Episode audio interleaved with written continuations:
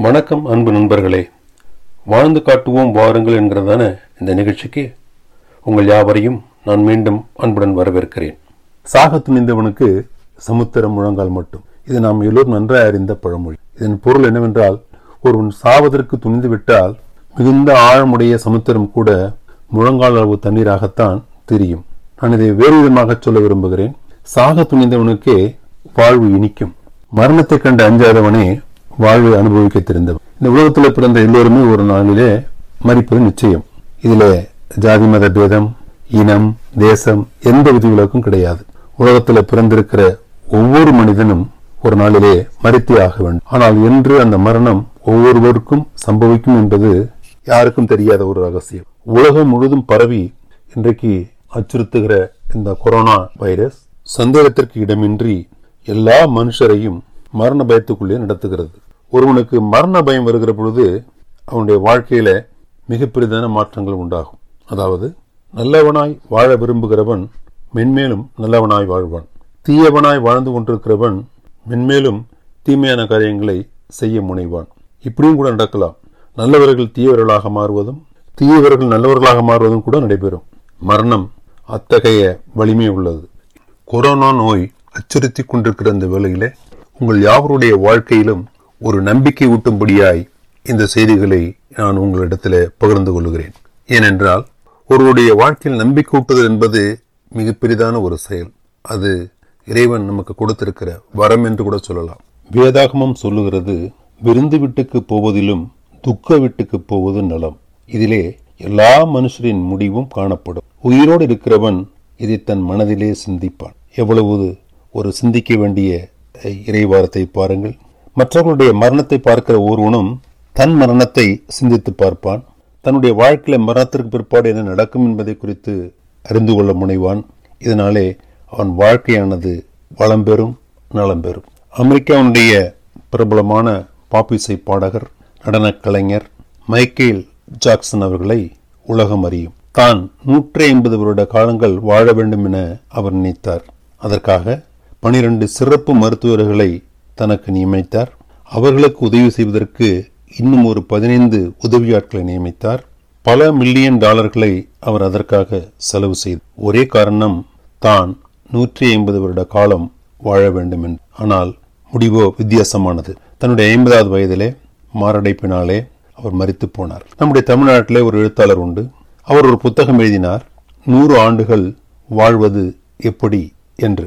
ஆனால் அவரோ தன்னுடைய ஐம்பத்தி மூன்றாவது வயதிலே மறித்து போனார். ஒருவருடைய வாழ்விலே மரணம் எப்பொழுது எப்படி சம்பவிக்கும் என்பதை யாரும் அறிந்து கொள்ள முடியும் இன்றைக்கு வளர்ந்து நிற்கிற விஞ்ஞானம் கூட ஒரு மனிதனுடைய வாழ்க்கையில மரணத்துக்கு பிற்பாடு என்னவெல்லாம் நடக்கும் என்பதை அறுதியிட்டு சொல்ல முடியாது. இந்த விஷயத்துல அவனுக்குள்ள இருக்கிறதான நம்பிக்கை அவனுடைய வருங்காலத்தை குறித்து அவனுக்கு உணர்த்துகிறது. இந்த நம்பிக்கைகள் அடிப்படையிலே மனிதர்களை நாம் மூன்று வகைகளாக பிரிக்கலாம். முதலாவது ஒரு வகை. இந்த மரணத்திற்கு பின் சொர்க்கலோகம் என்பதெல்லாம் ஒன்றுமில்லை. இந்த உலகத்தில் வாழ்கிற பொழுது நிதியோடு வாழ்ந்து விட்டால் போதும் என்று நினைக்கிற ஒரு கூட்டம். இரண்டாவதாக மறுபிறவியிலே அதாவது மறுபிறவி கொள்கையிலே நம்பிக்கையுடைய மக்கள். இவர்கள் நம்புவது என்னவென்றால் தங்களுக்கு மென்மேலும் பிறப்புகள் உண்டு. இந்த பிறப்பிலே நாம் நிறைவேற்ற முடியாத நெற்கிரியைகளை புண்ணிய காரியங்களை அடுத்த பிறவியிலாவது நிறைவேற்றி நாம் மோட்ச வாழ்வுக்கு கடந்து போகலாம்.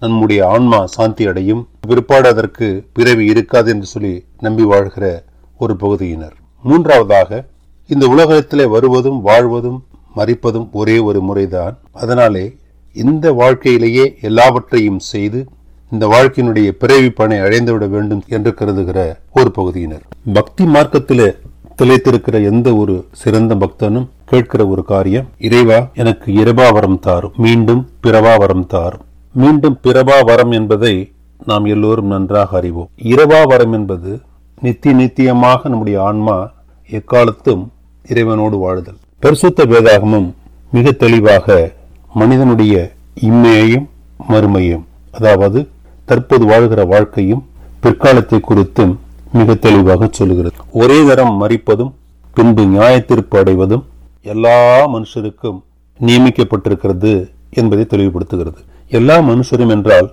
உலகத்திலே பிறக்கிற வாழ்கிற எல்லா தேசத்தார் எல்லா ஜாதியார் எல்லா கோத்திரத்தார் எந்த வேத நூலை பின்பற்றுவது யாரை தன்னுடைய ஆன்மானுடைய மீட்பராக ஏற்றுக்கொள்வது என்பதெல்லாம் ஒரு தனி மனிதனுக்கு கொடுக்கப்பட்டிருக்கிற உரிமை. ஏனென்றால் ஒவ்வொருவனும் தன்னுடைய ஆத்மாவுடைய ஈடேற்றத்திற்கு அதிகாரி. தன் ஆத்மா ஈடேற்றத்திற்கு என்ன செய்ய வேண்டும் யாரை பின்பற்ற வேண்டும் எதை நம்ப வேண்டும் என்பதற்கு அவனுக்கு முழு உரிமை கொடுக்கப்பட்டிருக்கிறது. ஆன்மாவனுடைய ஈடேற்றம் அவ்வளவு முக்கியத்துவம் வாய்ந்தது. வேதாகம் சொல்லுகிறது ஒருவன் உலகம் முழுவதையும் ஆதாயப்படுத்தி கொண்டாலும் தன் ஜீவனை இழந்து போனால் அவனுக்கு லாபம் என்ன என்ற ஒரு கேள்வியை ஒவ்வொருவரும் முன்பாகவும் வைக்கிறது. அதனாலே நம்முடைய ஆன்ம ஈடேற்றத்திற்கு வேண்டிய காரியங்களை சுயமாய் சிந்தித்து முடிவெடுக்க வேண்டும். இதைத்தான் மகாகவி பாரதி அருமையாக சொன்னான். தெய்வம் உண்டென்று தான் அறிதல் வேண்டும். சரி இந்த மரண பயத்தை எப்படி நீக்குவது? மிக எளிது. சர்வ சிருஷ்டியராகிய அந்த இறைவன் மனுக்குலத்தின் மேலே மிகுந்த அன்புள்ளவர் என்பதையும் இரக்கமுள்ளவர் என்பதையும் பாவங்களை மன்னிக்கிறவர் என்பதையும் அவர் நியமித்த வழியிலே பாவ மன்னிப்பை பெற்றவனுக்கும் அவர் எழுதி வைத்திருக்கிறபடி பாவ பரிகாரங்களை செய்கிறவனுக்கும் நிச்சயமாகவே இந்த ஆன்மாவினுடைய விமோச்சனம் அதாவது பாவ விமோச்சனம் உண்டு என்பதை நிச்சயமாக உணர்ந்து நம்பி பின்பற்றுவனுக்கு மரண பயம் நீங்களாகும். பரிசுத்த வேதாகம் சொல்லுகிறது மனிதருக்கு செம்மையாய் தோன்றுகிற வழிகள் அநேகம் அதன் முடிவோ மரண வழிகள். ஆதலால் நம் பார்வைக்கு செம்மையாய் தோன்றுகிற வழிகளை நாம் ஆராய்ந்து பார்த்து இது சரியான வழி என்று கண்டறிந்து அதிலே நடந்து சர்வ சிருஷ்டிகளுடைய திட்டங்களை நம்முடைய வாழ்க்கையில் நிறைவேற்றி நாம் முடிவாக மோட்ச ராஜ்யத்திற்கு கடந்து போக வேண்டும். இது நமக்கு கொடுக்கப்பட்டிருக்கிற பொறுப்பு.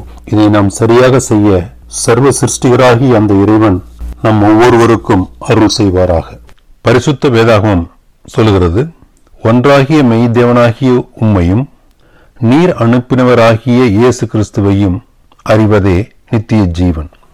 இதன் பொருள் என்னவென்றால் சர்வ சிருஷ்டிகராகிய அந்த இறைவன் மனுக்குலத்தை தம்முடைய அன்பின் நிமித்தமாய் மீட்கும்படியாக இந்த உலகத்திற்கு அனுப்பினவராகிய இயேசு கிறிஸ்துவையும் அந்த கிறிஸ்துவின் மூலமாய் இந்த உலகத்திற்கு கொடுக்கப்பட்டிருக்கதான மீட்பின் திட்டம் அதாவது சர்வலோகத்தின் பாவ நிவர்த்திக்காக அவர் சிலுவையிலே மறித்து அடக்கம் பண்ணப்பட்டு மூன்றாம் மணிலே உயிர்த்தெழுந்து மரணத்தை ஜெயித்து இதை தங்களுடைய வாழ்க்கையில விசுவாசிக்கிற எல்லோருக்கும் மரண பயத்திலிருந்து மரணத்திலிருந்து நீங்கத்தக்கதாக நித்திய வாழ்வை சுதந்திரித்துக் கொள்ளத்தக்கதாக உண்டாக்கின திட்டத்தையும் அறிந்து கொள்கிற பொழுதுதான் மோட்ச வாழ்வை பெறலாம் நித்திய ஜீவனை பெறலாம் என்று நாம் அறிந்து கொள்ள வேண்டும். இயேசு கிறிஸ்து உலகத்திலே வந்ததன் நோக்கத்தை நமக்கு தெளிவுபடுத்துகிற பொழுது பிள்ளைகள் மாம்சத்தையும் இரத்தத்தையும் உடையவர்களாக இருக்க அவரும் அவர்களைப் போல மாம்சத்தையும் இரத்தத்தையும் உடையவரானார் மரணத்திற்கு அதிகாரியாகிய அவனை தமது மரணத்தினாலே அழிக்கும்படிக்கும் ஜீவ காலமெல்லாம் மரண பயத்தினாலே அடிமைத்தனத்திற்கு உள்ளானவர்கள் யாவரையும் விடுதலை பண்ணும்படிக்கும் அப்படியானார் என்று மிக தெளிவாக சொல்லுகிறது. ஆக தங்களுடைய எல்லா பாவங்களும் நிவர்த்தி செய்யப்பட்டு மோட்ச வாழ்வை காண வேண்டும் நித்திய ஜீவனை பெற வேண்டும் என்று விரும்புகிறவர்கள் ஒன்றாகி மெய்தவனுடைய திட்டத்தை அறிந்து அதன்படியாய் வாழ்வது மரணத்திற்கும் மரண பயத்திற்கும் நம்மை நீங்களாக்கும். இதுவே மனுக்குலத்திற்கு வெளிப்படுத்தப்பட்டிருக்கிற தேவ ரகசியம். மீண்டும் சந்திப்போம். அதுவரை வணக்கம் கூறி விடைபெறுவது தனசேகர். நன்றி வணக்கம்.